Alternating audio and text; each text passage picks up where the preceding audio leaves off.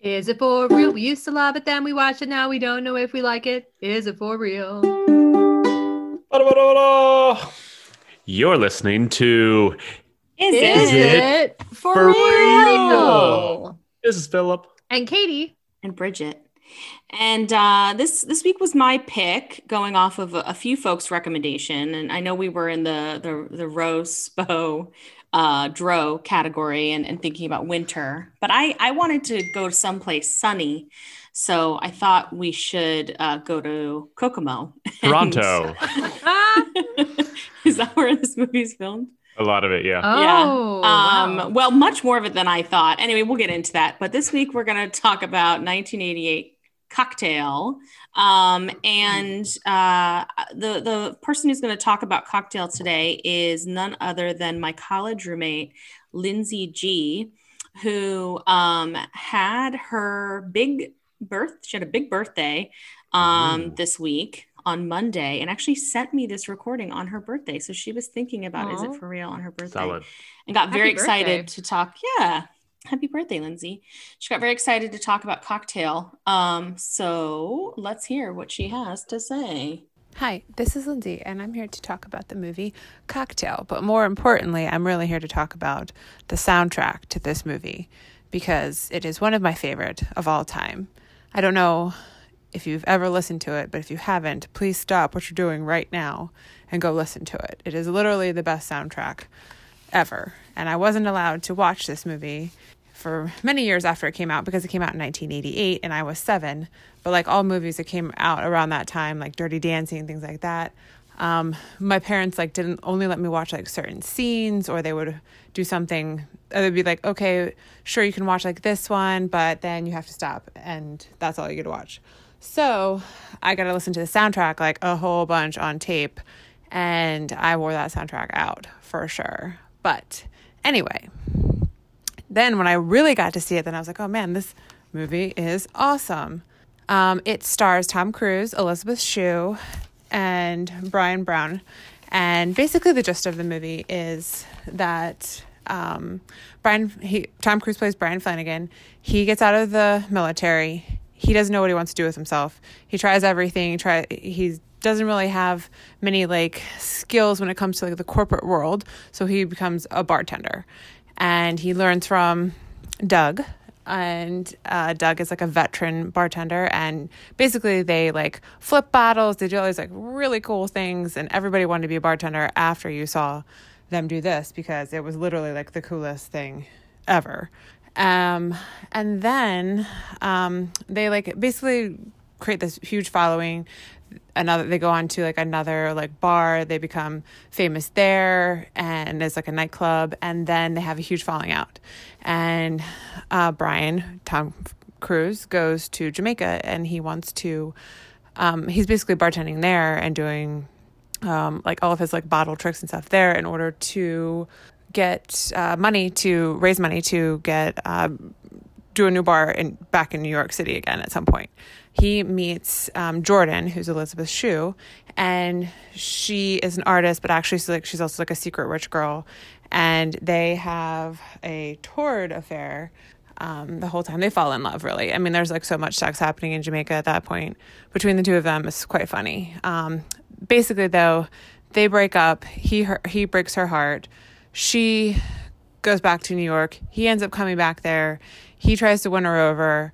She's like, I don't think so, but also I'm pregnant. And then, they go through like some other stuff. Doug dies. And then it's like Brian, like reevaluating his life, and comes back and begs for her forgiveness. Her parents are like, no, we're not going to let you go. Here's some money. He's like, absolutely not. They get married. They have a baby. Well, they're getting ready to have a baby, but in the end, he gets to open up the bar of his dreams, and that's the gist of it. But really, it's about the soundtrack for me. So, hope you enjoy. Thanks, Lindsay G. This is a movie that has a lot of scenes. That was a phenomenal summary, and I wonder if Lindsay G knows that this podcast is sponsored, as we've said many times, by Burley Oak Brewery. Yeah, so.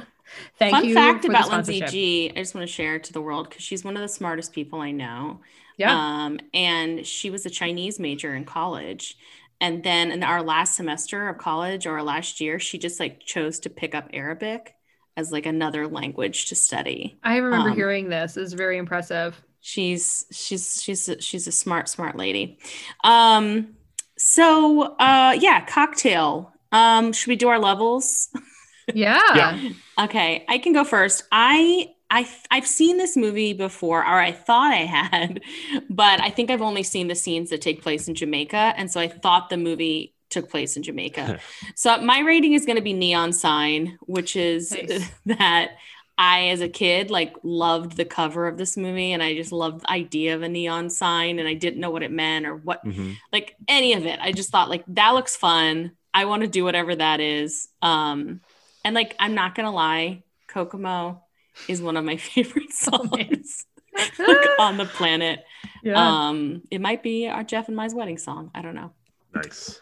I'm going to give myself a Dunn River Falls rating in Jamaica, because this film filmed at Reach Falls, but in watching this movie with Annie ICU, she said, "Have you ever been to Jamaica?" And I said, I literally can't count the amount of times I've been to Jamaica, because my mother was a travel agent growing up, and we would go almost every year, and we'd stay a long time. Wow. Yeah. And so I've never, ever seen this movie. I have listened to many songs of the soundtrack, but when I would go to Jamaica, I would several times as I got older, not old enough, I want to emphasize, but older in my teen years, I would have these like flirtations and pseudo like week-long relationships with these guys, like these scuba instructors and stuff.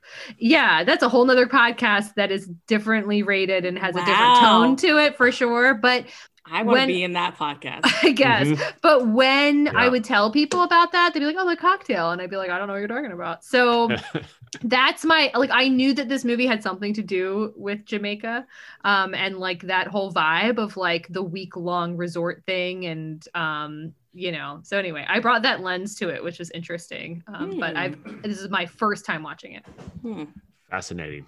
Yeah. Mine is similar to our guests in that I had the soundtrack on tape, and like it was my first, I got 2 tapes when I got my little Sanyo Walkman, and I went on this month-long vacation and just listened like road trip and listened to it constantly. And I don't think I may have bought like 1 more tape on that trip, but was just constantly listening to it the whole time. And so I'm very familiar with the soundtrack. I think I've seen like 3 scenes from the movie before this. So I am also of the uninitiated, but very, very familiar with the soundtrack. It's like 3 virgin daiquiris in this room here. Yeah. Yeah. Speaking of that, did you guys spend any time thinking about the word cocktail?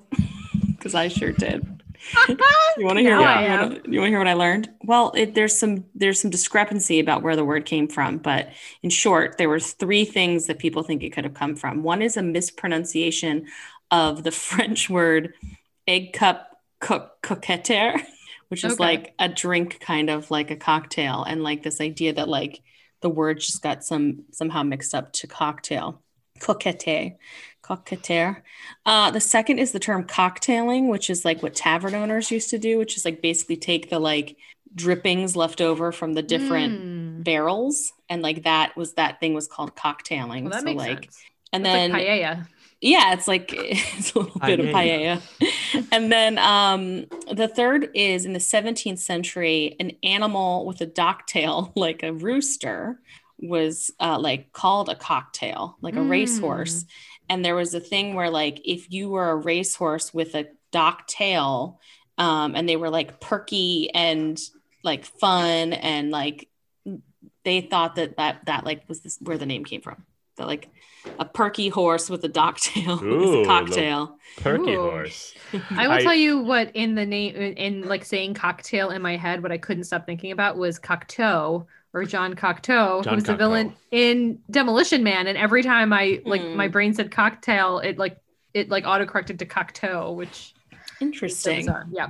And I'll also say, just in case we can pick up a sponsorship for this podcast, is that my maybe brother-in-law owns a company that makes like high-end mixed drinks for like hotels, that instead of having just like a bottle of mini bottle of vodka, it's actually like a mixed drink. Oh, like very awesome. I like that. Because who wants to drink a little mini bottle of vodka? No.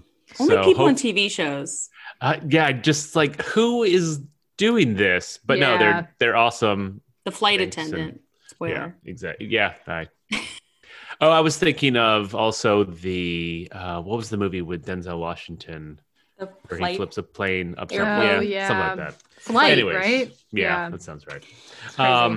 Yeah, I guess we should jump into this movie. Yes. Go ahead. We have the first scene with him like running or like chasing after this bus, pretending to be cops or whatever. Oh, I know. My first note is, what a bunch of D-bags. But yeah. And I just want to combine this with the whole comment. Sorry, it was Lindsay or Lauren that... Lindsay. That's what Lindsay talked about, how he got out of the army and had like no skills, no money. It's like, this is the worst advertisement for the army. First of all, so many questions about this GI Bill. Like, it should pay for you to go to college.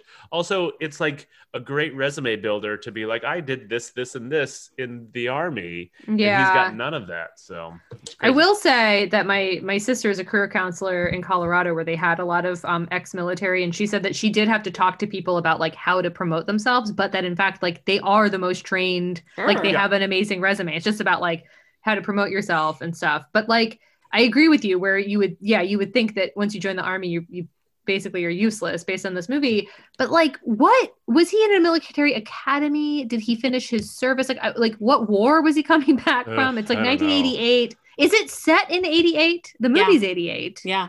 Must have been, yeah. But so he's not coming back from Vietnam, and he's not coming back from. Right. Was that like during the Gulf War? Yeah, that was 92, wasn't it? No, yeah, it was 92. Oh. I don't know. I think it was like Grenada or something like that. Possibly. I mean, like maybe there was a time too that you like joined the military and then you just stayed in the country and did stuff and got out. I guess to me, it seems like he probably shouldn't have got out of the military. Like, he's so young. He's like a little baby. Yeah, I know.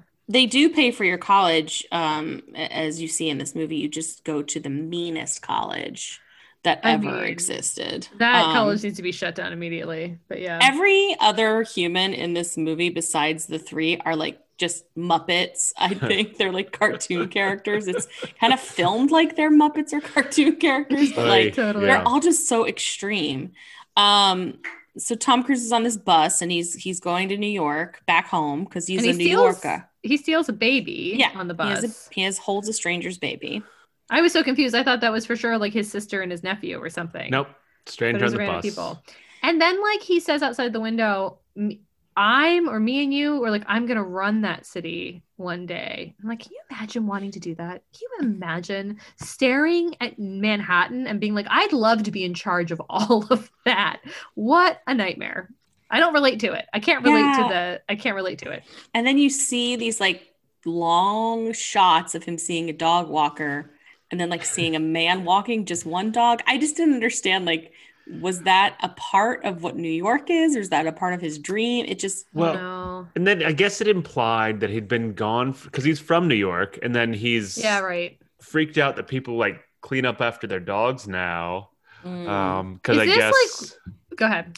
No, I was just saying, like the early 80s or whenever he was before the military, they just let the dog shit wherever they wanted to. I mean, it's still kind of, I will say, which will come into play later on, that like 1987 was when Adventures in Babysitting was made. And that was kind of like this whole cities and inner cities are just hellish, like hellscapes that you need to avoid at all costs. So yeah, it seemed like this 88 wasn't when New York was like becoming super safe and like family friendly, was it? Or maybe it was like starting to get out of like the slummy. I think so. I think the 70s and the maybe really the bad time. Maybe so. Yeah. So he goes to visit his Uncle Pat at Pat's place. And I say a poor man's Brian Dennehy.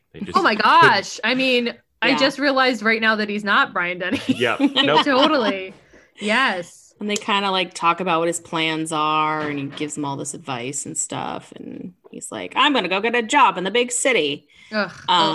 Which is like the next like montage of him just like showing up to businesses and asking for jobs. Cold calling. Yeah. I don't understand any of that. Who is giving this guy an interview? What right. CEO has time? What nobody? What administrative assistant has time to entertain this guy just to tell him that he is? I mean, maybe it's just because they're bored and they want to like F with somebody, but they're just like, maybe never apply because you're the worst and you don't have any skills. And then they keep on saying like, maybe in 6 months. It's like, well, what happened in 6 months? Right. Like, for him but to do remember, it is the time before like the internet and all of that. So like, maybe they're just bored. Like they don't have as much like Twitter to read. Oh, true. Yeah. They're like looking to talk to somebody. I mean, you know, anyway, there's all this sort of like montage. And I think this is the part where like is it the walleye part or is that another part? And where it's like, you'll shoot your eye out. But anyway, so he goes back and he stops by TGI Fridays and he sees a help wanted sign. It took me, I have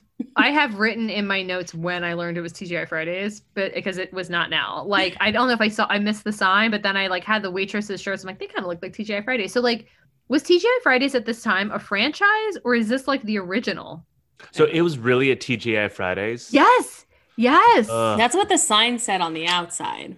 Not the first time, but later on we see that it's a TGI Fridays. And like they have the stripes and it kind of adds up, but then it's like, they don't have much flair, though. Not nearly as much flair. I mean, it was kind of before the whole Bennigans. Like, this is just when that bullshit is starting, right? Basically, Tom Cruise's idea is Bennigans. You know? Right. It's true. That is true. Is this the first TGI Fridays? Maybe. Or, like, did TGI Fridays as a franchise start after Cocktail? No. I'm just so confused. No.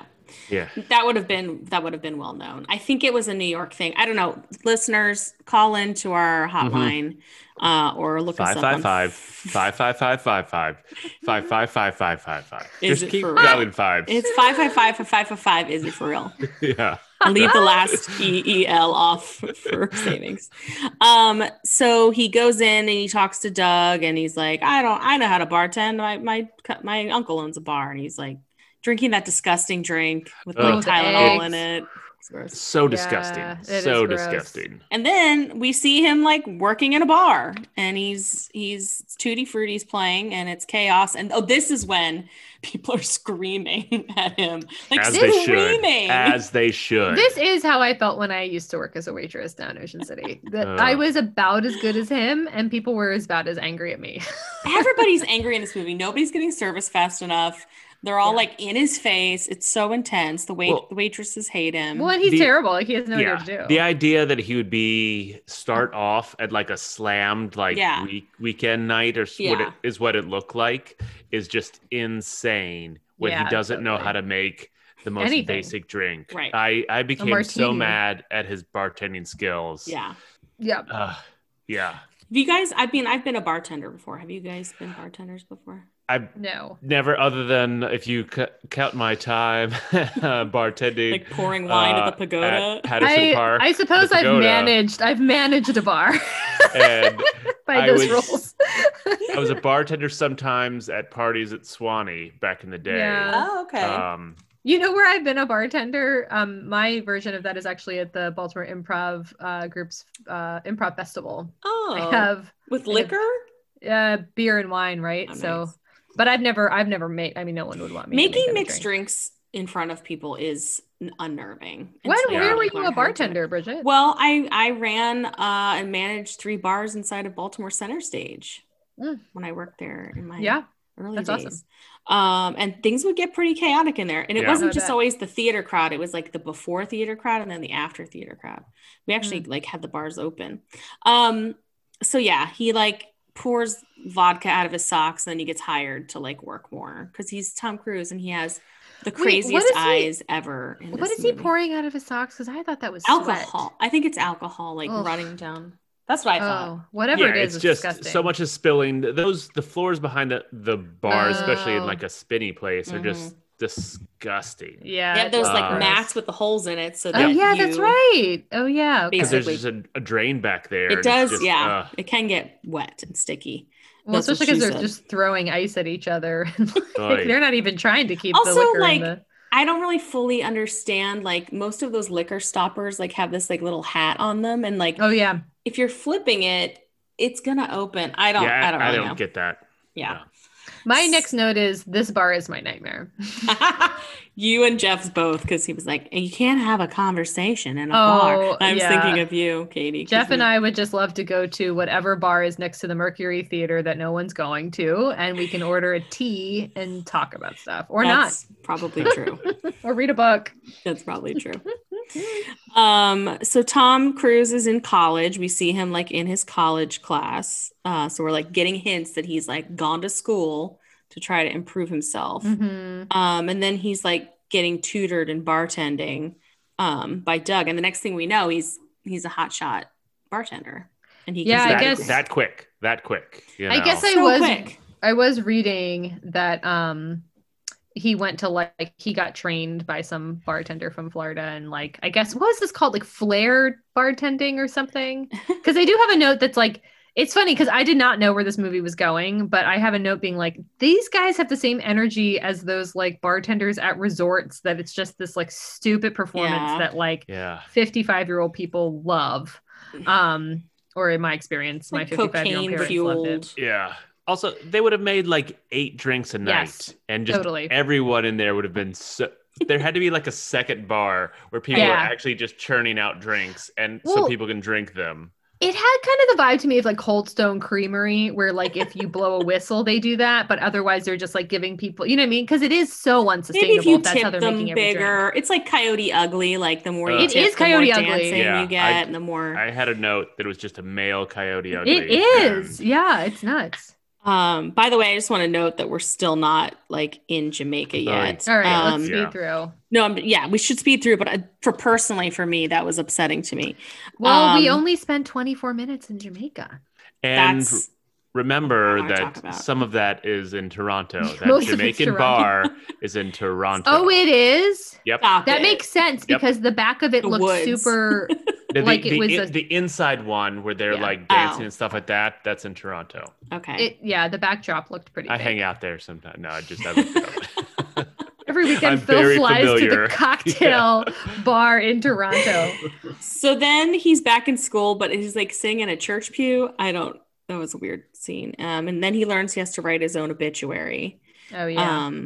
And he like writes about himself being like the governor of New York and he wants to have 7 wives. So it's, I would really have to love to have like 6 failed marriages is basically what he's saying. His whole like aspiration is to be just like a sleazy salesman. Really? But they do reference He Who Shall Not Be Named Ever Again. Yep. I know. Later on in this movie. And I literally couldn't decide if they were saying that like the DT of cookies, and I'm like, is that good or bad? I don't know how I like couldn't figure out what they meant, like, because it's so convoluted in my head. '80s, and it's like the dream to be just like a douchebag kind of like. It seems seems like it.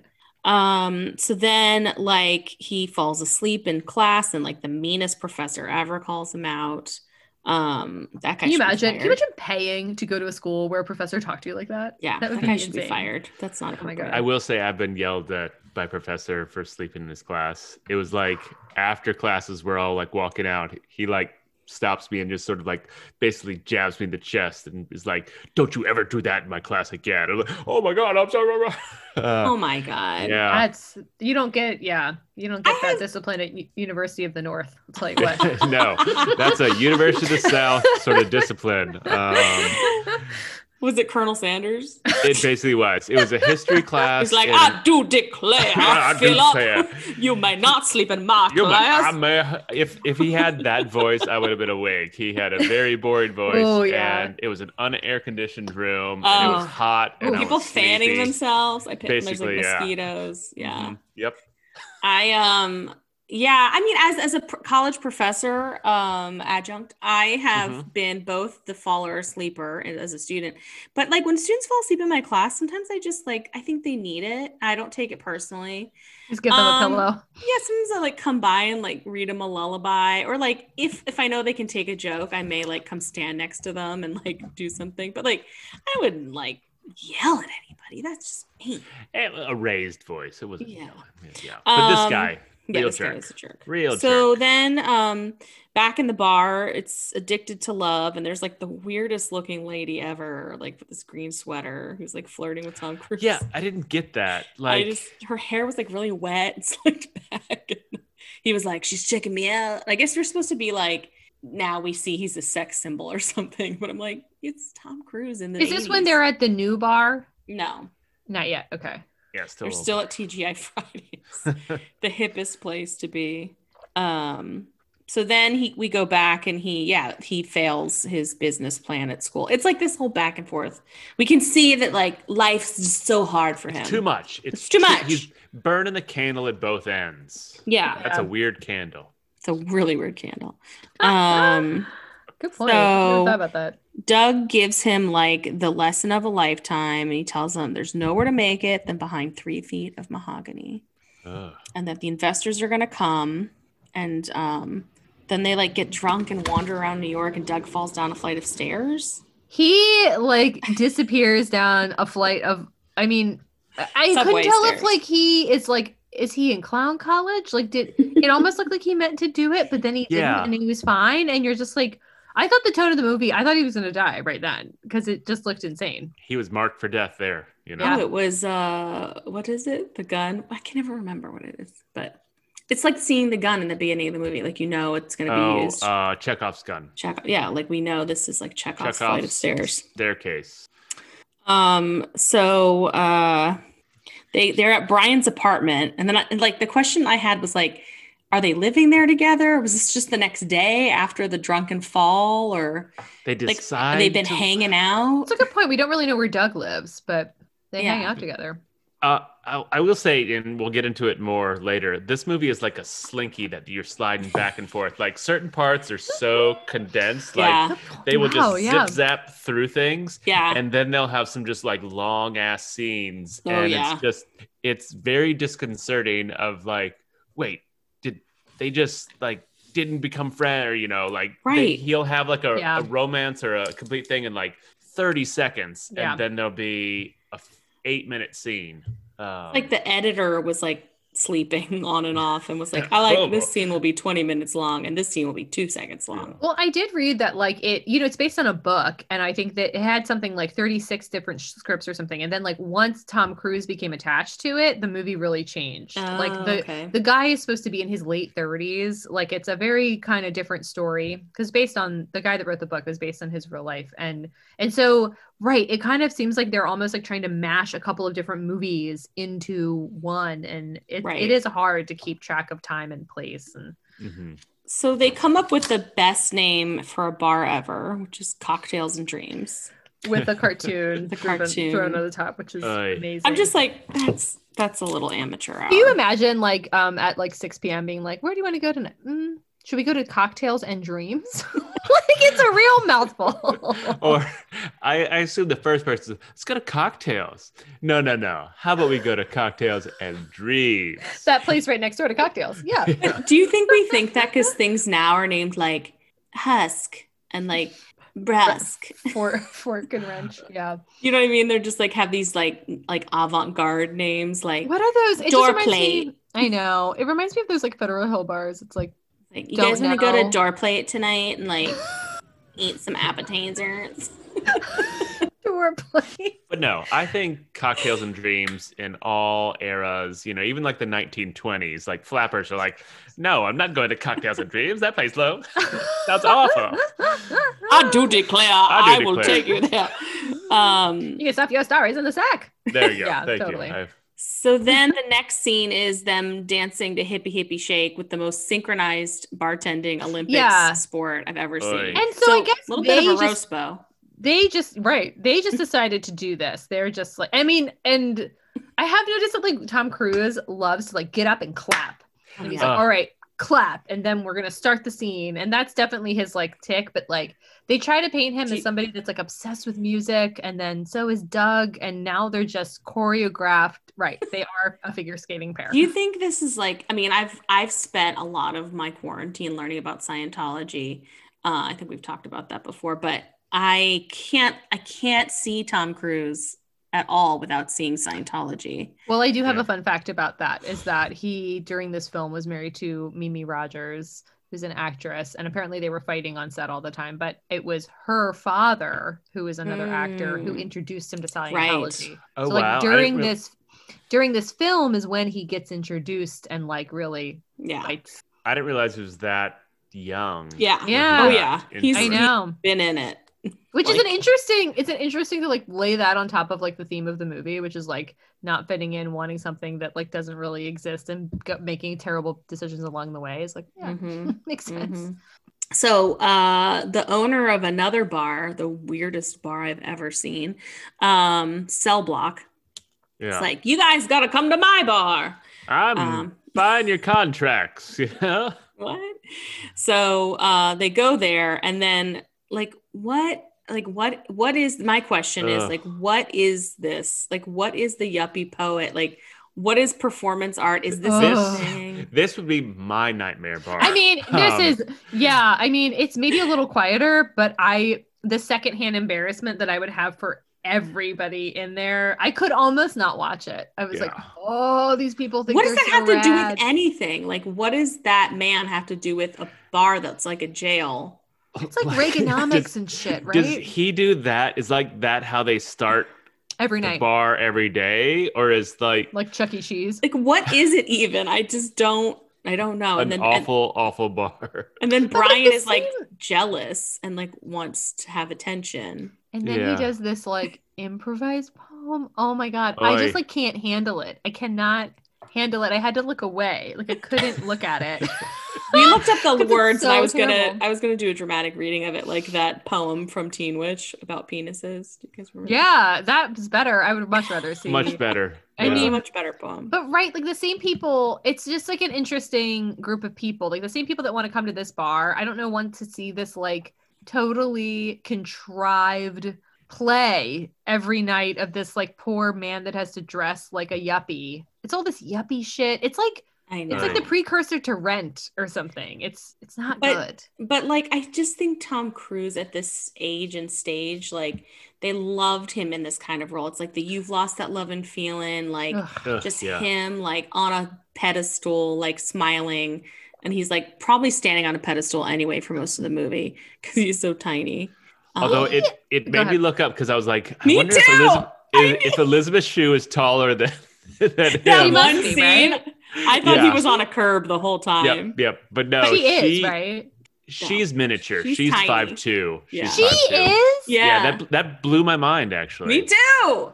Yeah. Yeah, I guess he's 5'7". Babysitting. She's just hanging out with kids. Because in that one scene, we'll get to it, but like it looks like his body is disproportionate to her, and I'm like, he has to be on like a moving footstool, or he's wearing like elevator shoes. Because is he 5'7"? Yeah.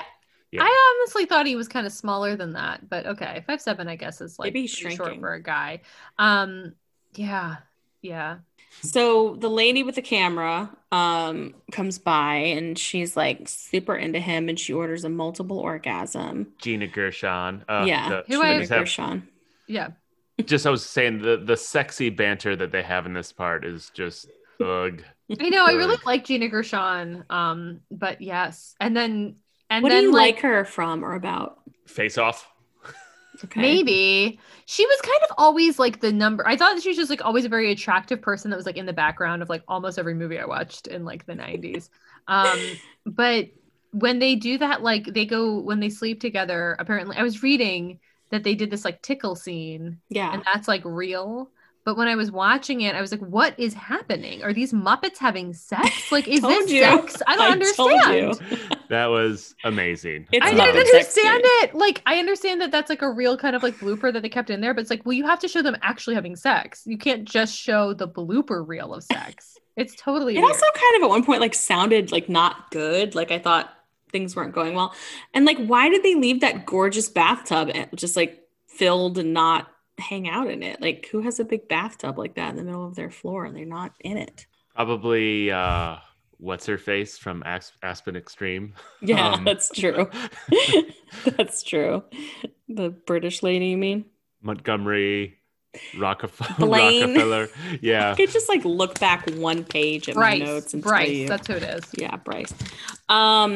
So then, you know, Brian has this great idea to tell Doug that they're going to go to Jamaica to make money for Cocktails and Dreams. And he presents it as like this once in a lifetime opportunity that like the window's going to close on. It's like, you're just talking about being a bartender in the summer somewhere, in the winter somewhere else. Like, it's not like, it's like this boat that ship's going to sail. It's totally weird. And this is where he does like a Jamaican accent for a little too long. Yikes. Too much. Yeah. And then, you know, Brian and Doug are playing basketball. Oh, because like Brian, well, before that, I guess Brian is like, why are we hanging out with camera lady? What's her name? Coral. Kind of like, who's this lady involved in our business now all of a sudden? He's like, yeah, oh, I'm blanking her. And they talk about Coral at like the basketball. Well, of course, like, again, is Tom Cruise good at basketball? Like, I don't know. And first of all, I assume they're behind a 3-point line. No one really, unless a professional person hits like 10 in a row. But then he's like, what is the bet? It's like $10, $20. I'll give you $10 if you make that shot, and shoot until you miss. It's like, what's in it for Doug? Right. Like, at what point does Doug win? Never. It's like that lighter bet. If he misses one of them, he gets to chop off a finger. Yeah, maybe. Oh, okay. If only. That sounds about right. So then Doug just pulls a real jerk move and kisses Coral at the bar. And Coral's a jerk too. Yeah, she sends me into it. No, it's like, and this is one of those ones that it's compressed. I didn't catch it. I know. It's like Doug like said that Tom Cruise had like mentioned like some of their sex life, and because of that, she felt betrayed, and then felt it was okay to make out or kiss him, and then broke up with him. I don't understand any of that. I was confused. Did Brian do that? Like, he didn't seem like he was doing that. And it's like, she's Brian or Doug? Brian, sorry. And she was hanging out at the house. I assume they're having sex. She's not quiet. So it's not like there's a whole lot of need for kissing and telling. Like, it's out there. What's going on? Yeah. It seemed really contrived. Sense. Yeah. And it's also that Brian could hit Doug and they could break up. And have like one of the most violent inter-employee fights ever. Like Doug is bleeding everywhere. He breaks a bottle. Like, it's like nuts. It's not. That's the Chekhov's gun. Yeah. And also, it was amazing, like, record scratch fight in that bar. Like, the music stopped. And everyone in that place, like, I know. The poet stopped. Yeah. There's got to be like this is what Nora pointed out. There's like, had to be like 30 conversations that continue to go on that are between drunk people that aren't going to be just instantly focused like, on so the fight. Anyway, I was like, what are you doing? And they're like, what are you There's just a fight happening. I love that. So then Brian is in Jamaica, and one of the first people we see in Jamaica before Brian is Uncle Frank. Uncle Frank from Home Alone. Yeah.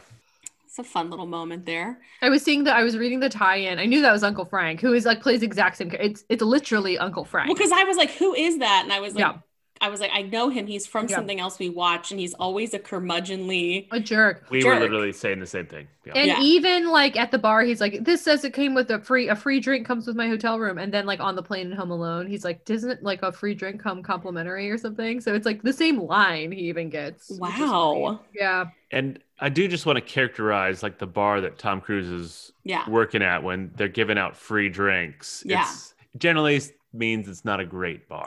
Right. And probably not a great drink. Yeah. Now, one other fun fact I just want to point out is there's a man that's sitting at the bar as a background person. Oh, I know your fun fact. No, go ahead. Who's the dad from 90210, and he doesn't have a line, and he doesn't say anything. And I'm like, is he an extra? Who's in like 4 different scenes behind Tom Cruise, and you keep on waiting. The first time I saw him, I'm like, that's Brenda and Brandon's dad. Wow. Yeah. He's going to say something. He's going to say something. He's a talking character. No, he's just an extra. And then because I know who he is, I'm just like totally looking at him the whole time. And he's like an extra. He's just trying to like Eckhouse. I completely missed that. Yeah. Eckhouse. Yeah. You're right. And I'm just like staring at him going like, when is he going to talk? And then I'm like, when was that? It's not that much further after this. It's like, no, a few years. So maybe he had lines and they cut it out, but it was such a red herring. They must have cut a lot from this movie. Yeah, but left in some long scenes. Yeah. Yeah. So Elizabeth Shue, Jordan, her friend is passed out. And Brian knows CPR or whatever. I don't know. So he's going to go rescue her. And then they're like chatting at the bar and having the friend's okay, by the way, if anybody was worried. She just drank too much. Kind of, yeah. Drank too much. Little hangover. And alcohol poisoning. And then Doug shows up. As you do. And I want to say that, like, in my mind, this is a year after Adventures in Babysitting. So I'm like, this is the same character. She's just like, in my head, I'm like, she didn't go to college. She's doing art in New York. And now she's here because she does look exactly the same, which makes sense because it's just like a year apart. But yeah, so then she comes back to the bar to like say thank you. And Doug shows up. And I just like have a note like, how awkward would this be for Elizabeth Shue? Can you imagine? Yeah. Like these, I will, like one of the biggest like annoying things is this thing that Doug and Tom Cruise do, which is like this weird expositional talking about each other in the third person as if like they're the most interesting people in the world. And I would just be like, I would just love a glass of wine and to go, make it to go. That would be great. I'm going to have it in my cabana. Yes, yeah, absolutely. Yeah, super no. And he's married to what I just started calling, what did I call her? Butt lady? Naked butt lady? Kelly Lynch. What's she from? What should I know her from? She's from The L Word. I think everyone is from The L Word. But I do think that she was kind of like an it girl around this time. But interestingly, she plays a trans character in The L Word before there was like much terminology for that. But she plays like from the old L Word. Yep, from the old L Word. She plays a character named Ivan, and it's like problematic for sure. Mm-hmm. But like it's like kind of legitimately trans. But anyway, that's how I know her. I just know her from Hannah, right? Naked butt. Yeah. She got a lot of Daryl Hannah. So then, this is then the next scene we see is like Tom Cruise and Elizabeth Shue like kissing, where I think he's wearing stilts. And then they're just like falling in love. They're in a montage. And it's hard to know how much time. I mean, probably a week, right? I mean, right. But okay. So we're going to find out later, like that she's this like, eclectic artist, but who's like rich. But like, is that how she's in Jamaica for all this time having a hangout? Because like, if you're just like an artist who works in a diner, I don't know that this is your price point. Did they ever explain why she works in that diner? I mean, it's such a you know, like a front, like a trust fund kid. Yeah, like she just like. I didn't want to take from my parents, so I went on my own. But her parents are like clearly paying for her loft in Oh yeah, and her vacations to Jamaica. And I assumed it was the girl who got alcohol poisoning was on her like bachelorette party. Oh, maybe she was down for that. Or Rumspringer. Yeah, maybe there is a big Amish element to this that just got written out, and so totally written out. You see, like peaks of it that still shine through, but yeah. Oh my god! So then, Elizabeth Shue draws like a really bad picture of Tom Cruise. Doesn't look anything like him. They have like a too long conversation. This is probably what Philip was talking about, like. Just a too long conversation about who invented tiny umbrellas and who invented shoe plastic. And I mean, this is the part where I kept on talking to Annie. She's like, have you seen Wall Street? I'm like, no. And she's like, it's kind of like Wall Street goes to the beach. But like, I have such little patience because I can't relate to it all. This like Willy Loman, death of a salesman. Like, I just can't relate to it. I can't get a break. Like it's so gross to me. It's so gross, and I don't know if the movie knows how gross it is. But I think again so the '80s, and then that's. I mean, like Shall Not Be Named is just like a carryover from that. Like that whole like Absolutely. I got to invent something, even if it's shitty and cheap and dumb. As long as people buy it. Yeah. As long as people buy it, I don't care. Who cares who makes it and how terrible it is for the environment? Like, I was also so confused because I thought he was talking about like this local man that he knew that makes these umbrellas. And then I was like, oh, never mind. Like, I thought we were going to get to know that guy. I also felt that there was a draft of this script where it was dealing with all this and like really got into the complicated whatever, and then 36 drafts later it just is this weird. Well, I think you're right in reading it. I think you're right that it goes a little more like, it's not about the romance as much, it's about this like disillusionment, but it doesn't really do it justice. Yeah. So then, as Lindsay mentioned, this is where we get some of the sex scenes. So they have like a little skinny dip in a waterfall. Fun fact, I was reading that at least Tom Cruise got like really sick because it was just like super duper cold, which again, my level, Dunn River Falls, I can attest that like, I mean, waterfalls, like gushing water like that is going to be pretty chilly. Yeah. So, yeah. And, but then they filmed it in Toronto. And crowded. I mean, generally, I've been to a waterfall in Jamaica and they get mad at you when you start stripping naked. I have that too. It's like them being alone, like there must have been a national emergency for them to be alone at this waterfall. But yes. So then they have naked sex on the beach, which is exactly what everybody loves to do. Such a nightmare. And then she says, our kids would look great in dreadlocks. And that was not a good line either. She should have said, well, never mind. It doesn't matter. What were you going to say? I was going to say in my head, because it's so problematic for her to say that, but I was like, she should have said braids, because then at least like you could be like a tourist getting like terrible appropriated braids. But you know what I mean? But it's like dreadlocks. What are you talking about? Like it's a 1988 line that they just didn't think about. Agreed. So then the dumbest thing happens, which is that Doug bets Brian about hitting on a woman and like Doug for the rest of his life. I don't understand. Doug might be the devil. Like Doug is just always there to like push Brian into do something horrific.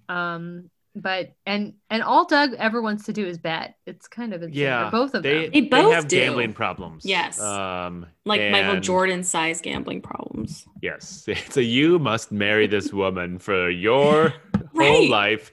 And just the fact that Brian goes through with it, knowing that this is the bar with his sort of girlfriend who he's only going to have for 10 days. Right. And he's like, what is it, a $50 bet? And so he's going to throw away like one full night with his like person he's dating, even if it's this like Jamaican romance. He just has to wait 7 days. I mean, which I can tell you is how it works.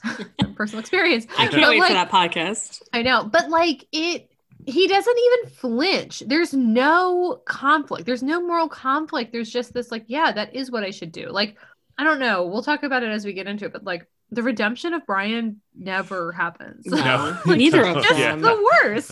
Yeah. So, he goes and he sleeps with that lady, which also I don't believe was part of the bet. Like he didn't have to do that. Like I thought he was just pick her up. Right. Yeah. Right. Okay. Like but then he could have just gotten her number and been like, "I'll call you tomorrow," and then not called her. I feel bad for her. I mean, for sure. No. Yeah, right? Like, okay. And it's also kind of like, I'm not sure what she's doing with this guy. But like, Doug is such an interesting character because it's so, what a pathetic business plan to just like marry somebody and ride their coattails without having any kind of like long-term plan or love. It's just so weird for Brian to even like fall for this. I don't know. Do you think this is like a reaction? Because the last three movies we watched, including this one, like all feature like very powerful kind of like rich women like taking advantage of, I guess not really in the ice skating one, but like taking advantage of like a poorer, like handsome, you know what I mean? Like kept man. I mean, but she's rich in the cutting edge and kind of like has the upper hand. Yeah. And I'm like wondering, is this just like some sort of like extreme exaggeration into like the 80s, like women going to work shoulder pad movement? A little bit, I think. Yeah. They're like, women are powerful now, but like we don't know what to do. And they're like, going to abuse us and make us just, like go to their art show. They're going to be older and they're going to make you have sex and you're not going to like it. No, I think you're right. I think it's meant to be shocking. Like, oh, could you imagine a kept man? You know, right. I think you're right. Yeah. Yeah. So the old lady Bonnie is what I started calling her. She finds Brian in his room. He's like, I didn't think he'd find me here, but it's like his room. This also kind of remind me of like Dirty Dancing. There's like some elements of that with like Johnny. And then they like do it again. And then is this after he does that thing with the mat? It is, because it's when he first meets her, where he like where she needs a light for a cigarette, and he does the most insane, lights a match, throws her a matchbox, and it's like lit. Do you know what I'm talking about? I do. I was looking down when that happened, I think. I do. Yeah, he like lights it in a book and throws the book to her, and it lands on the counter like lit, so she can light her cigarillo. Yeah, like there's like another part of this movie that's cut out that's like Tom Cruise is Bill Murray from Groundhog Day, where like he just like knows exactly how to do everything. Yeah, it's nuts. Anyway, like, he's like a savant of a month long things. Of just burning down that palapa. Totally, absolutely. Keep having to more banana leaves. Yeah, like, yeah, absolutely. I love that. Then my next note was Doug's wife's butt, because that happens. Wait, what happens with? I apparently was looking down. She was wearing like a bathing suit that was literally like skimpy. Yeah, like just black wiring kind of wrapped around her body. And it was like a very big butt shot. She was coming down a ladder on a boat. And you were just like, it was I missed that part. Maybe we watched like the G-rated version of this one. I watched the butt version. Yeah. And then Philip, to your point, we like have this like time jump weirdness again, where I'm like, we're back in New York. And I had no idea. I was so confused. Did you guys know they were going back to New York, or did I miss that? I didn't know how much time had passed. Like, he goes back with her, but for how long is he living with her? I don't know. Enough so that she feels comfy doing aerobics while he sleeps. Yeah. Oh, yeah, right. And I guess we're supposed to think that that's super annoying of her. Right. I'm like, she's just getting her fitness on. Right. Now it's like, oh, no, what has he gotten himself into? It's like he's being lazy, and she's up and at him and like being fit as all get out. I'm like, she's a healthy business lady. Right. Yeah. Absolutely. But she's leading him on. She promised him a job, and you know, he hasn't gotten it yet. Yeah, so screw off. Like, I don't know. Like you're a kept man in New York. Like, and yeah, this goes back to all the jobs he applied to. He's setting his sights way too high. Right. Of just like, because he wants like a business associate job or something like that. I know what that means. I assume that's a higher I say that out loud, that I'm like, maybe that is the lowest rung. Yeah. He deserves the lowest rung. Like, do an internship. Like, or work your way up if you can. If you, I mean, for the same person that definitely probably believes in like the whole pick yourself up by your bootstraps, like start at the bottom, work your way up. I don't know. That's not his style. I mean, he didn't do that with being a bartender, because he could have like learned how to be a bartender at his uncle's bar, but he didn't want to do that. So so he goes to look for Jordan at her diner. Oh, right, because he just like passes it. Oh, this is where I started writing like Brian just stalks Jordan for the rest of the movie, basically. But he has to break up with his. First, he goes to that art party. Right. I just want to be sure we didn't skip the art part. No. That's where I was headed. But first he goes to, he stalks her through the window before he stalks her inside. Yeah, he like clocks where she is. Right.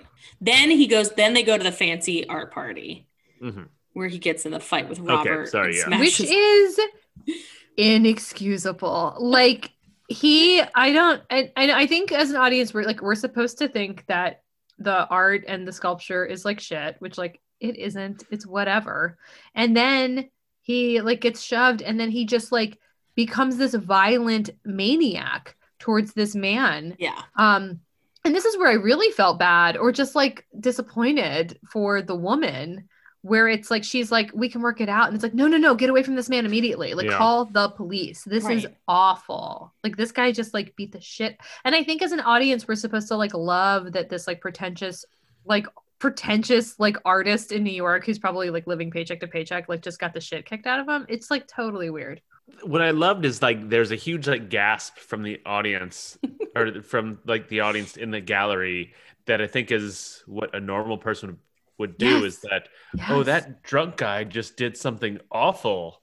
Like, yeah, what a shitbag. And but as the movie is trying to tell us, no, we're supposed to be cheering when this happens. And it's you're just not sure who to root for, because it's not like I'm not trying to have a cup of coffee with that artist either. But like he's not great. He had Tom some Cruise comments that were just right. But Tom Cruise is worse. So it's just like, I don't understand this. And then she hits him really hard. She hits him, and then he like charges at her. Oh, I was. And you're like, but he, you know, it's fine. And then she's like, I'm sorry. Oh God, the whole thing is so gross. But he does have this line where I'm like, okay, I have sometimes felt like this, where he says, because she's like, I don't want it to end like this, you know? And he says, everything ends badly or else it wouldn't end. I'm like, that's true for a lot of people. Like, that's like not the worst line. That's probably a line out of the book, but that's probably true. There are a few lines, like the whole, like, learning behind 3 feet of mahogany. I think there are a few, like, or like bartenders are like the king of the working class or something. I'm like, maybe they are. Ooh.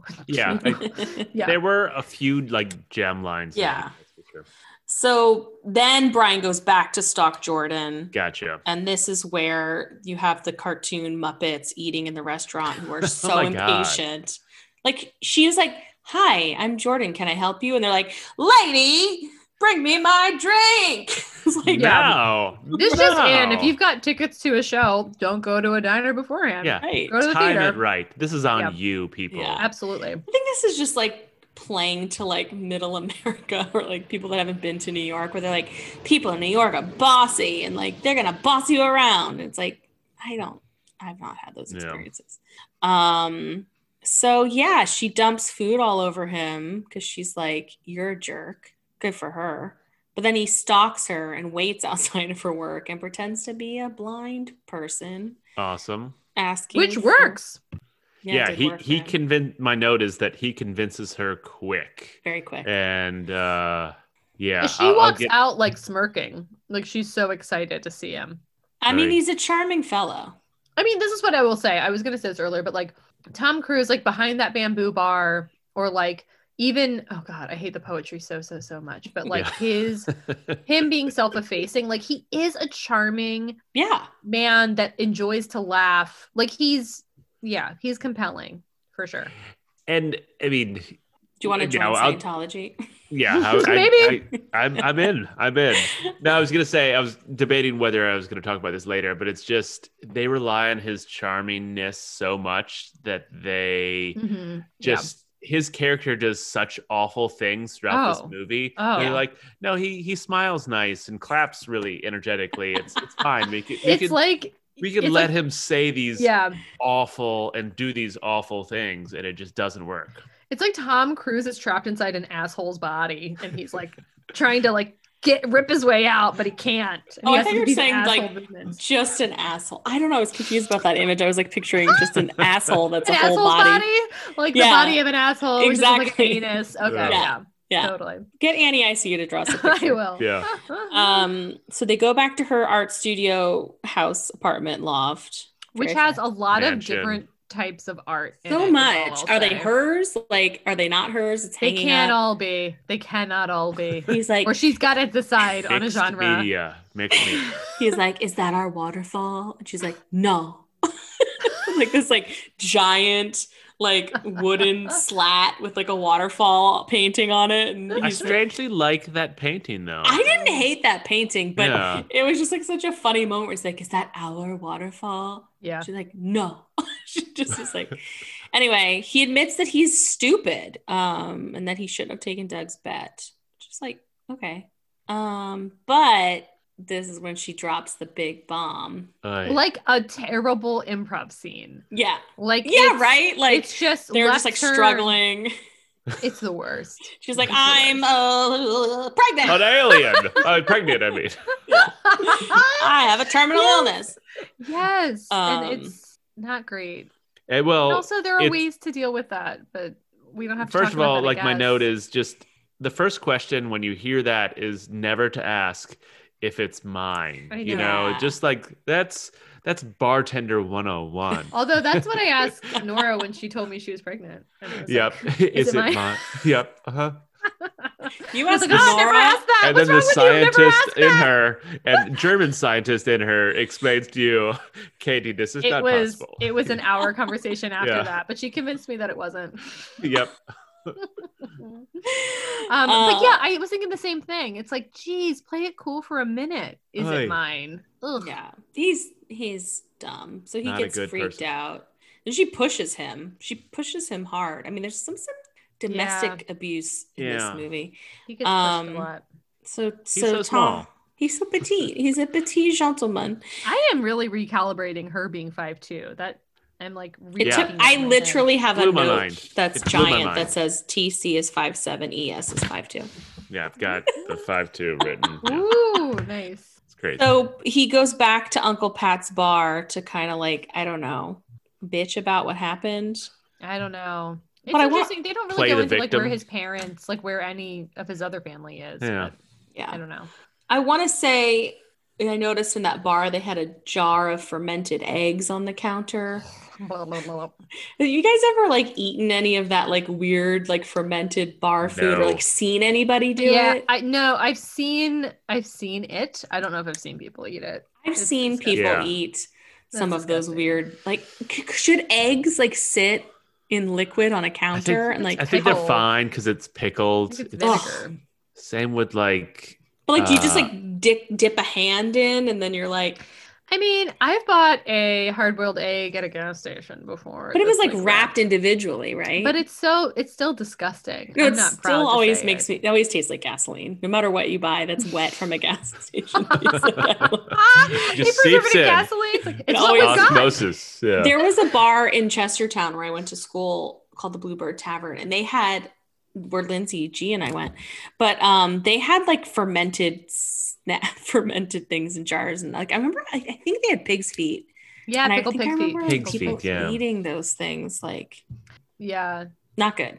At the end of her life, my grandmother she's from West Virginia and she used to have these like cravings for pickled pig's feet. So I would like ride my bike to the local Giant and buy like ask the cashiers like, do you sell pickled pig's feet? And they're like, yeah, I think. And it was like I just couldn't believe where were they her. In the deli or like in the bulk or like in a God I you know what I just have a memory of them being on like a bottom shelf dusty and it's disgusting. I mean it is gross because they're just white and that's what they are pig's feet. Anyway, it's my experience. And like it just reminds me of dissecting things in high school. Yeah, well right, they're like in formaldehyde right. I mean that's what it's like. Yes. Did you guys have to dissect that's a whole other podcast. We did. Yeah. Baby pigs? Yep. Fetal pigs. No. Yep. Oh my God. That ruined my life. You know what though? I think this is where our like 18 months of difference comes into play too. Like I took an anatomy and physiology class later on and got to do that stuff. But as like a middle school, high schooler, they kind of like eliminated that. We dissected owl vomit. Oh yeah. Pellets. Owl pellets. Well, they like it's like a hairball, and it's like they eat like everything, and you can like rebuild the skeletons of little babies and stuff. Damn, totally. Can Depends I tell on the size super of the quick owl. Story? Yeah. About one of my college professors who was visiting, because I'm thinking about college. She was like a visiting professor. I had her for Bio 101. She was like super into studying chickens. And one day for one of our labs, she brought this like box of baby chickens, these like peepee little chicks. And you had a partner and you were going to kill it and dissect it. No. In the lab. You had to break its neck. No. What alternative assignment was this like insane like drawing? You had to draw like the whole like body systems. Like I was like, I cannot kill a live animal. My partner did. I remember it all so clearly. So anyway, I don't know that you can still do these things. I feel obligated to tell you 1999. That is not normal or okay like 20 years ago. I don't know I just say that out loud. It's like, it's really traumatized God. Me that it just hearing about it is traumatized. Like I eat meat and everything like that. Sure. I get it, but like the idea of killing a baby a chick like I think I could kill a chicken but I could not kill a chick. I know. It's crazy. That's crazy. Sorry, I had to sidetrack because it's like it's stuck with me. It's very upsetting. We just lost our sponsorship from Purdue Farms. No. Oh, that's okay. I'm all right with that. One. Sorry. Park High School. You're right. Yeah. No, that was Washington. No, that's College. Fine too. Oh, yeah. It was a college. Yeah, yeah, Washington College. I that is nuts. I do remember the fetal pigs. Out on the Eastern Shore? Yeah. I've been there. Yeah. That's where I went. Nice. Where Lindsay G. Very beautiful. I'm sorry we're still talking about this, but I was thinking about the fetal pigs and like, you know, biology in high school is only like an hour long. So like you would like, you named your pig. Did you do this? And then you had to tie like a rope around its neck and like drop it down in the formaldehyde. It was like a big tub. And then you'd go and be like, oh, Bessie. You'd find like your pig and then like pull it back out for the next time. We like just drenched paper towels in formaldehyde and like put them on top of it. And so it slowly got like dry, more and more dried out. And so you're just, by the end, it's just this crinkled bacon mass. Good God. This podcast should get a gross rating. Yeah, you missed out, Katie. I have a feeling, I feel like we're two generations of people right now where I'm like, so what? Back to Cocktail. Okay, Cocktail. Drinks and Adventure. I think my bummer is us talking about this and it's all my fault. So Brian again stalks Jordan and he goes to her parents' house. He's good at that. Yeah, on Park Avenue, and he finds the dad, and the dad is like, I'm gonna give you $10,000 if you leave us alone. And what I mean, just that's the smallest amount of money. Yes. There's no way this would work. I would like to quote Jeff really quick at this point, because this is where he said, boring. Start making drinks. That was, he wanted me to share that. I have a boring note somewhere else in the script, but like, is this where he like rips it up or not yet? The check. Well, she shows up and then he rips it up. I just have a note being like, Tom Cruise is such a loser, which he is. And then it's like, he's not, it's so performative. Like ripping up that check does not prove anything. Yeah. Other than you're just hoping to marry the family, which would be millions and millions of dollars. Right. It's just like, it doesn't prove anything. Yeah. Like as a viewer, you're like, what is this guy about? It's totally strange. Even if Brian doesn't know it, that he's a bad person, he is like, subconsciously he knows that it's a better deal to marry her and he'll get more money, whether absolutely like even if he doesn't like consciously know that, he like deep down knows it. And deep down he's like obsessed with being with Elizabeth Shue, who's a millionaire. Absolutely. Only because once he finds out she's rich. Right. So then they're at a fancy boat party.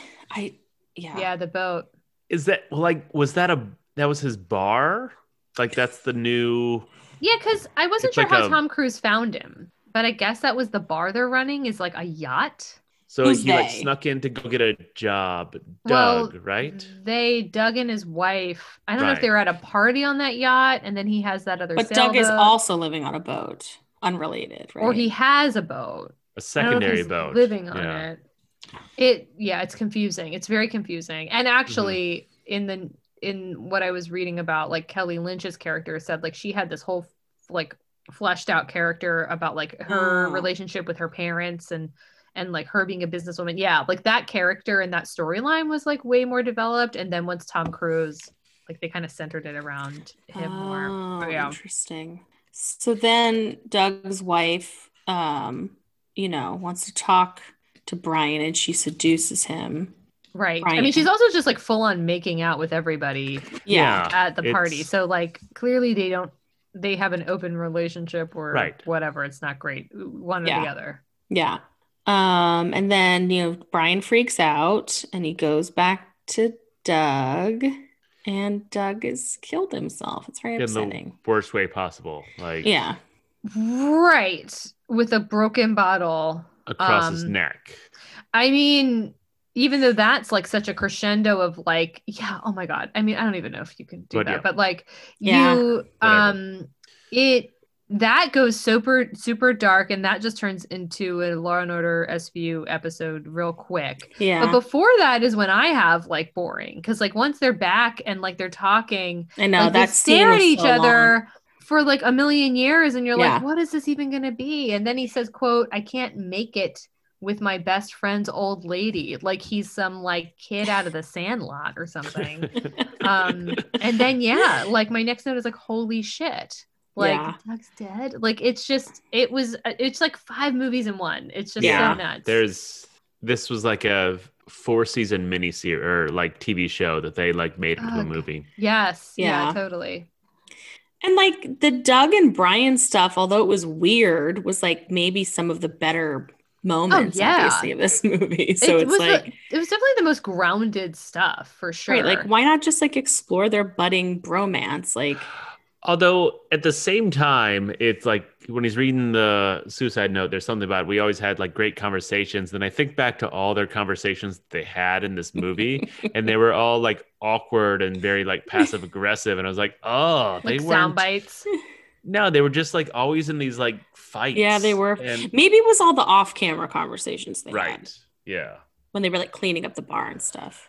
I don't know. So Doug panics and goes back to Jordan's and has to like break in and like go past the. And it's super violent doing it. Very violent. Yes. Ugh. And then Elizabeth Shue is continuing to wear one earring, which is interesting. Really? Yeah. Even in Jamaica, she's got like a feather earring, and here she has like a artsy like cube earring, but just she's one. She's an artist, Katie. I think that's the deal. Randomly, she wears, or like in Leaving Las Vegas, she wears one and this maybe she only has one hole in her ear. Yeah, could be. But it's this whole like weird thing from what's his face? Nick Cage. Nick Cage. He has like this. It's very dark and. Oh, okay. Yeah. This whole fight scene I just really didn't like at all, and was hated like it. She was getting thrown around and like it just. The doorman was like, why does that doorman have to fight people? Is that his job? Like, is that his job description to like fight people? There's better ways to handle this than fisticuffs. Yeah, exactly. Come on. The whole thing. I mean, I even know that's just like the stakes are so out of whack here. Yeah. Like, you don't, you know, like I just mourn your friend. Like take a minute. Like this is, I don't know. It's totally weird. Yeah, it was very weird. So she's like, I'm leaving with him, and the dad is mad, and then and I think we're supposed to view that father as an asshole, but he's 100% right. Oh yeah. Like, you know, just because they have money and he wants better for his daughter than for her to marry this violent, manipulative lunatic. Right. It doesn't mean he's a jerk. Yeah. Like it's really, I don't know, misplaced. Yeah, it's very, very strange. And then she gets, oh, go ahead. I was just going to say, and their relationship won't last. Just going on record for this. You know that part in like Look Who's Talking where Kirstie Alley like imagines the bad life with John Travolta? Yes, and, like, where they're all just like, where they're all like smoking and like. They have like all of these like white tank tops on. They're just covered in filth. Yeah, I think that's what's going to happen to them. Yeah. But she gets the wedding of her dreams at Uncle Pat's bar. Yeah, right. I just my next is drinking. Elizabeth Shue has made. Oh yeah, I forgot. I didn't put that together. I just have that she's made a huge mistake. This is a huge mistake because the last thing that her father says to her is like, "You're on your own," right? So like we are presuming that she just never talks to anybody in her family anymore, and now she's just with Tom Cruise's amazing family, which is like this. Kind of like curmudgeon old like uncle that owns a bar. That's it. That's all she gets, and she drinks on her pregnant belly. So sad. But the good news is she may have lost everything, but Tom Cruise has cocktails and dreams. He's opened it. Is it in Pat's bar or is it in a new bar? I assumed a new bar. Okay. Which, who knows? I mean, the money from all the spare quarters that uncle has, like, who knows how he got the loan to do that. And then he, does some more bar poetry, which is... No. I started saying that at the screen, like, no. And like people are chanting for him to do this. They're chanting. And at the time I had this like merge of just like Elizabeth Shue is, the same character from Adventures in Babysitting. I'm like, is this Vanilla Sky? Like, does he, I don't think any of this is real. I still haven't seen that randomly. I need to watch it. Well, just as far as like just a pseudo surreal reality where you're like, we're like, I don't think this is his fantasy. This is not real. Everybody's chanting at him to do a poem, and he owns this bar. Like, anyway. And guess what? She's very pregnant, and they just found out it's twins. Oh, right. Yeah. She was bearing the lead. Who knows when she was going to tell him. She thought it'd be great to tell him after he did a poem at the bar.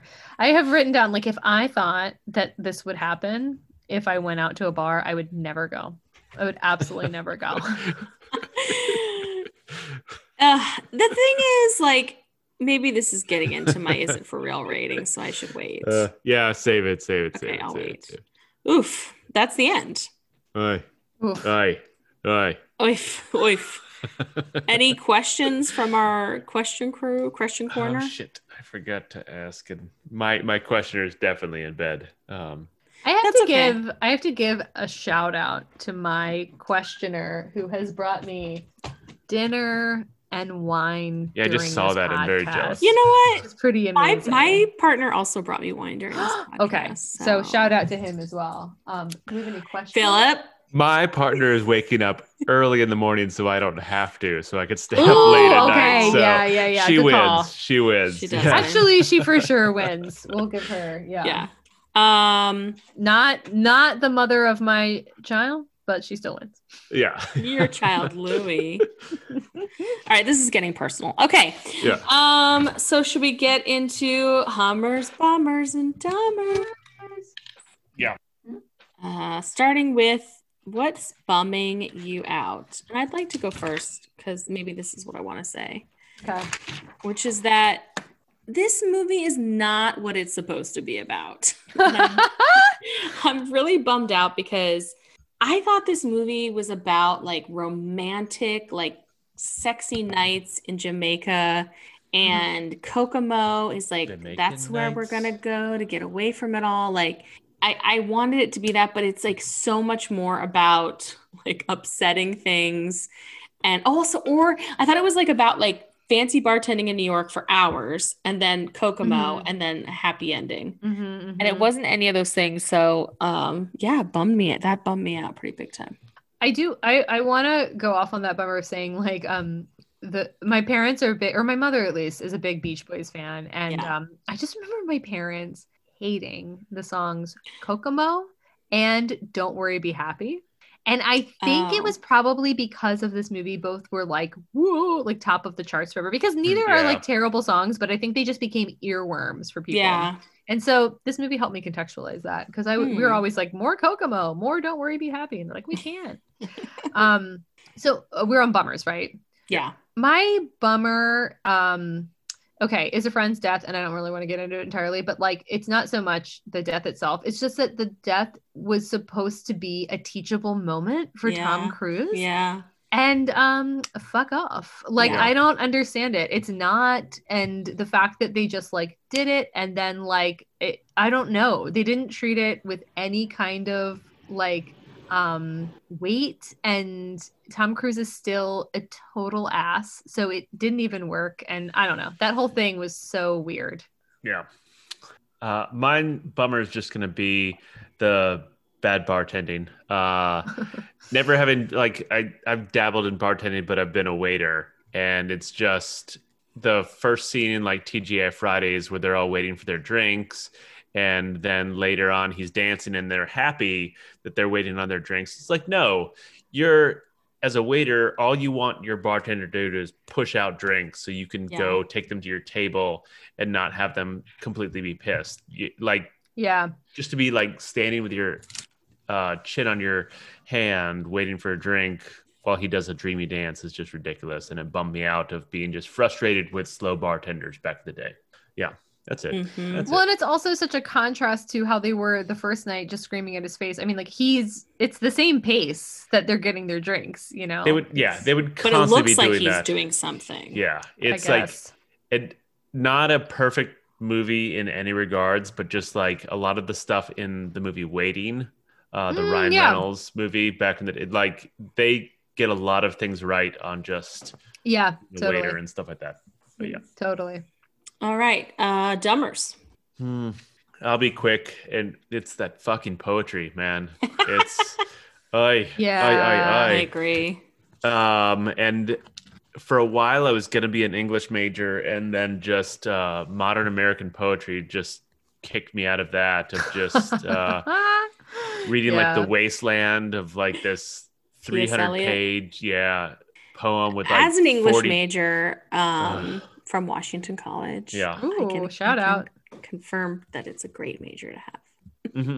It just wasn't for me. It wasn't for me. Just rocks and sticks was better. But it's just but I'm just mainly saying that because I do appreciate poetry, but their poetry is so bad. That's terrible. So and bad. It's supposed to be so good. Yeah. I'm going to piggyback off of your dumber, and I just have like the fact that we're supposed to root for Tom Cruise to me is just, I can't get over it. And so much of why I think that is dumb is because he does those poems and I refuse to root for anybody who says those poems. But like, I just kept on waiting for when he was going to redeem himself and actually like internalize and like process this like experience. And he never does. Like, I mean, I think we just see like the next two scenes I think are him being terrible, you know, like I just don't buy any kind of reformer or anything. Yeah. Agree. I think I have a toss up, but I think I'm going to go with like, what's dumb is how mean his college is. And like, it's all to make him look better. Almost like he's not the dummy that's doing bad things, or like, he's not the one who writes his obituary and says he's going to have 7 wives. You know what I mean? It's like institutional, like, like colleges and institutions like should have a student's best interest at heart. Like, I don't think it's that mean, but it's like all to serve Tom Cruise. So it's dumb. All right. Hummers. So yeah, I'll go first real quick. I was gonna say the soundtrack. Yeah. But I actually like the soundtrack less watching this movie. This sort of tips my hat a little bit. It's a real bummer. And so it like it lowered it down a little bit for me. And I'll go into that later. But so that leaves Elizabeth Shue. I'm just going to say it again. She's a dream. She's so pretty. I'm watching Cobra Kai right now, and she spoiler, she jumps into it a little bit. And she's great in everything she's in. She was in The Boys. She was great in that as like a completely playing against type. She's great. She's great. So she's my Hummer. Well, sorry, I will piggyback. No, that's okay. I mean, I do have 2 kind of written down, and one is like fun location changes, even though like it is kind of neat that you're like zip, zip, zip, zip. Like it's kind of nice just to go to and back from Jamaica. It's impressive for a movie. Yeah. But my true Hummer, I mean, like I mean, at the beginning of this movie where I had no idea she's in this movie and her name came up, I lost my mind. I was like, oh my God, do I get to spend an hour and a half with Elizabeth Shue? Because she is like, I think just a perpetual top 5 for me. And I'm like, I don't know why. Like, I guess it's just Adventures in Babysitting because I haven't even seen Leaving Las Vegas, which I think I need to. Yeah. But I haven't seen her in that much. I mean, like, and then Annie asked me, I mean, maybe my Hummer during this movie is Annie asked me, what is Elizabeth Shue doing now? And I said, I think she's a nurse. There you go. That is my Hummer because I know where that comes from. Yeah, exactly. So Hamlet 2, check it out, people. Which Annie knew. I guess I've made her watch it. But in my head, Elizabeth Shue is a nurse. Yeah. So yeah. Oh. Well, even though it's in the movie for 0.2 seconds, my Hummer is the song Kokomo. Mm-hmm. I get it. I love that song. Yep. I love that song. And you know what? I don't want to dig too deep into the politics of the Beach Boys, but I do also love the Beach Boys. And I had the opportunity to go sit on stage during a Beach Boys concert in Delaware once and meet the living members of the Beach Boys, because at the time, one of my good friends' mom was like good friends with John Stamos or something like that. Oh, he's kind of like the 5th Beach Boy or something. Yeah, he was like always around them. And I have an affinity for Full House, and the Beach Boys appeared on there twice, and they pretended like that didn't happen and that they hadn't already met them. But yeah, so that song just reminds me of like what I thought romantic love was going to be like in my 20s and 30s as a kid. I think Brian Wilson didn't write the song, right? Wasn't it the other 3? I think I think in the credits. I don't remember. I think so. I think he did. Right? I don't know. They were It was like all their names listed and then performed by the Beach Boys. So maybe not. I don't know. It was written for the movie. That's all I know. Yeah. That's surprising. That was interesting to learn. It's like, oh, interesting. Yeah. All right. Let's talk about our outfits, y'all. I'll go Katie. Okay. Yeah. It's because you were probably in the Girl Scouts. You're very prepared. I see you are wearing a Gallagher poncho because you're ready for the bars and you're just going to go sit in the front row at Cocktails and Dreams and just as they're spinning drinks around, you are ready to just get sprayed with all of their whatever. You've got a watermelon under your arm just in case they aren't messy enough. It's just, it shows your preparedness and your love of a loud, messy bar. You know me so well. Bridget, I am loving your very revealing, barely covering your body swimsuit. Thank you. A la Daryl Hannah, Kelly Lynch in this movie. And I also like that style, I like that it's like that white cover up that has like the kind of fringe, on it, the fringe with the beads. And it's just Tom Cruise's giant face with intense eyes offering you a cocktail, and underneath it says, Jamaica me, want to go back to New York City immediately. Thank you. Yeah. That's hard to get that printed. It's a lot. It starts out big and then it's like really small. Yeah. Thank you for noticing. The bathing suit is a little uncomfortable. It looks great. It does not look comfortable. Thank you. Philip, I appreciate your commitment to the Edward 40 hands during this podcast. Yeah. It's been tricky. To not have your hands, but you're just speaking into the microphone, but good job. You're almost done. So nice work.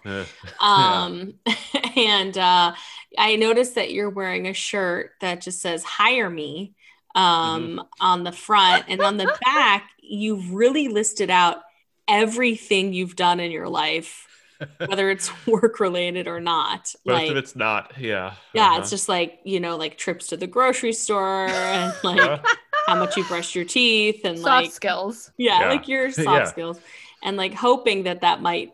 It's like a t-shirt LinkedIn. Can't hurt. Yeah, it can't hurt. So we could post a picture of that on our website. Yep. That's great. For hiring. I will say, randomly, this is the first time I've ever done Edward 40 hands. Yeah. I've never done that before. Yeah.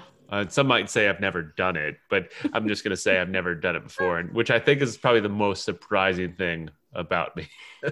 That is surprising me right now. Yeah. I've never done that before, frankly.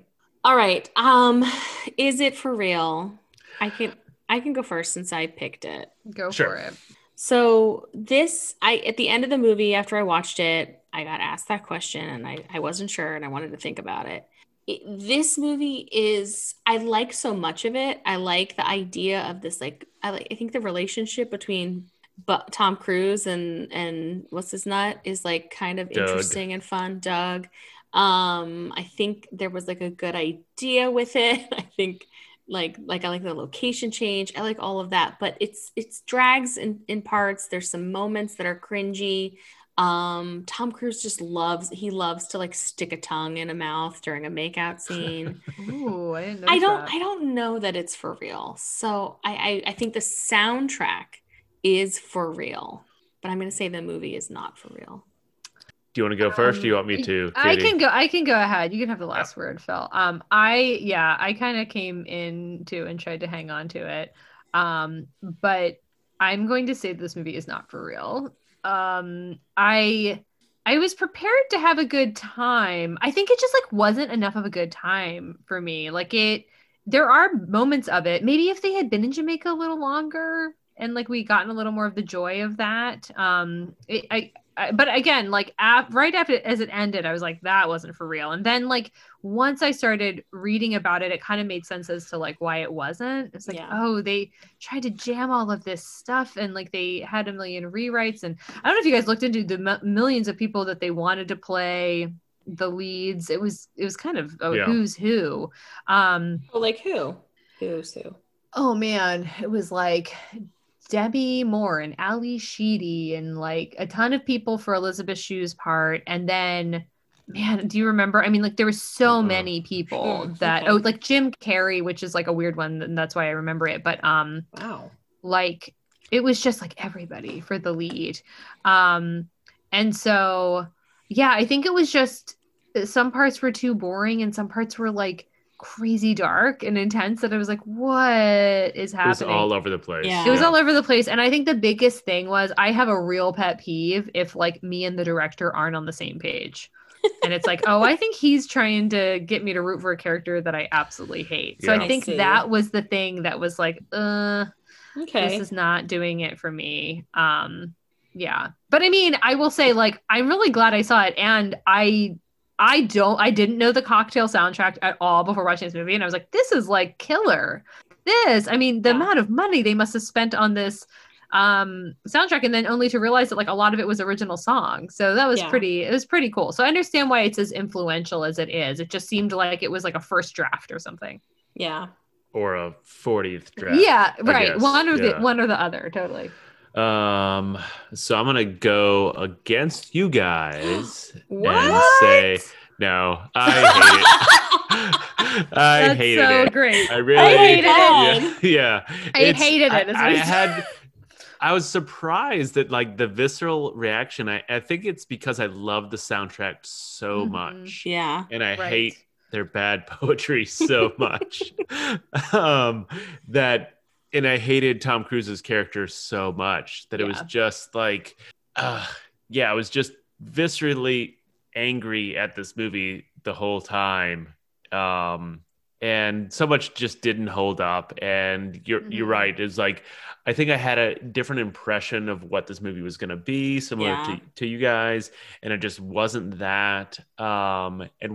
And same with you, Katie. It was just, they wanted me to think the banter between Doug and Brian was going to be great, and it just was awkward the whole time. It's like I was at a party with people that are in a fight, and I just wanted to get away. Yes, the whole movie. That's what this movie is. And, oh my gosh. Yeah, and so I do not think it's for real, and I'm disappointed by that. That's okay. Yeah. But you know, it's interesting because I something that I read, but I was feeling it before I wrote it, so I'll take credit for it, is like Doug, the character of Doug, like I do like him. Like there's something about how he like came and he like totally flubbed his audition, but then the studio or who his agents like convinced them to hire him, and like he's great. And I wonder if like some original scripts had more to do with like him, because if it had been told from his perspective, it might have been better. Yeah. But this it's movie, like a mentor kind of a thing. Yeah, like this movie isn't for real, despite like amazing actors that are like reading lines well. Yeah. It's just like the lines aren't good. You know, like Elizabeth Shue is like desperately trying to like make a terrible improv scene work. It's like, oh, I'm pregnant now. Like, okay. Like, I guess I could play that charmingly, which she does. And like Tom Cruise is like, again, like crazy charming, despite being just such crazy asshole behavior.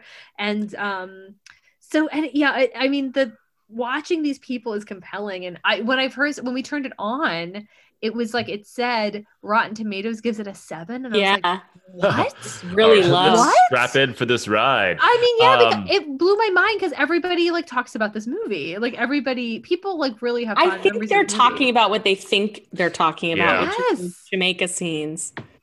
And I will say just back to Doug, like, his like acting was great in it, and I couldn't place him until I looked it up afterwards.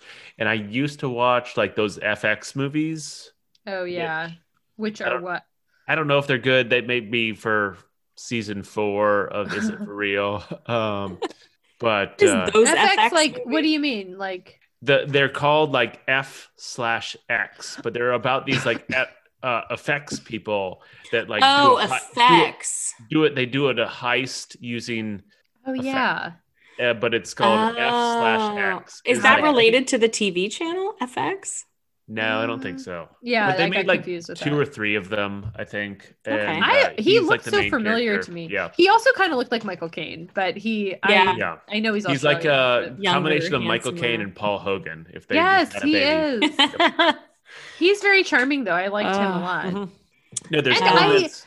And I liked that he was nice. Like, he wasn't some violent jerk. Like, I kept on waiting for him to just like really like screw. He was nice, but he also like. Tried to teach Tom Cruise a lesson through some not nice tactics. Yeah, it's true. It's true. Maybe it's like relatively in this world. He's great. Yeah. That's true. Well, you guys know what's coming. Yeah. And if you don't, get out of this room. Oh, maybe I do now.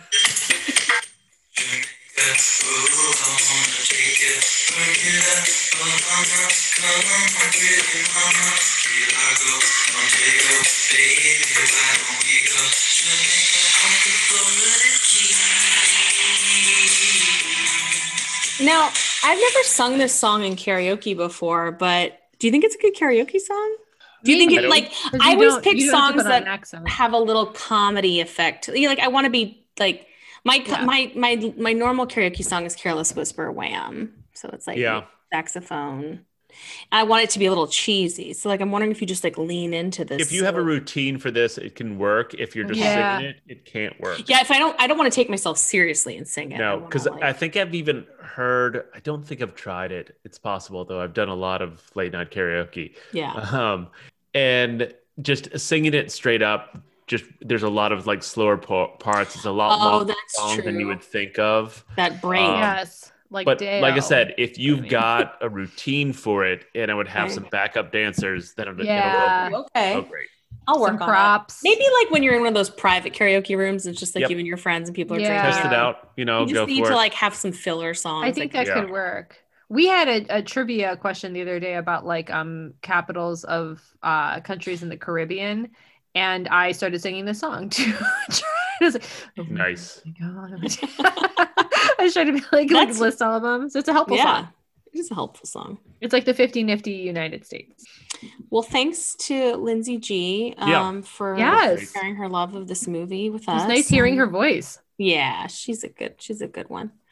And we're still in the winter, so who knows what movies are coming up next. It's your guys' picks coming up. So. I think if they can ever release my John Cusack movie. They never will. One day we'll do that. I just want to throw out there, a few people have mentioned The Mighty Ducks. It is another ice skating movie. I'm a huge fan, but maybe, I don't know if you guys have seen those before. We can do that. Yeah. Oh, I'm a big fan too. Yep. Or well, maybe it's already for real. Who knows? It'd be interesting. All right. Keep those suggestions coming. And please. Thank you. Please. And thank you. All right. Bye. Hello.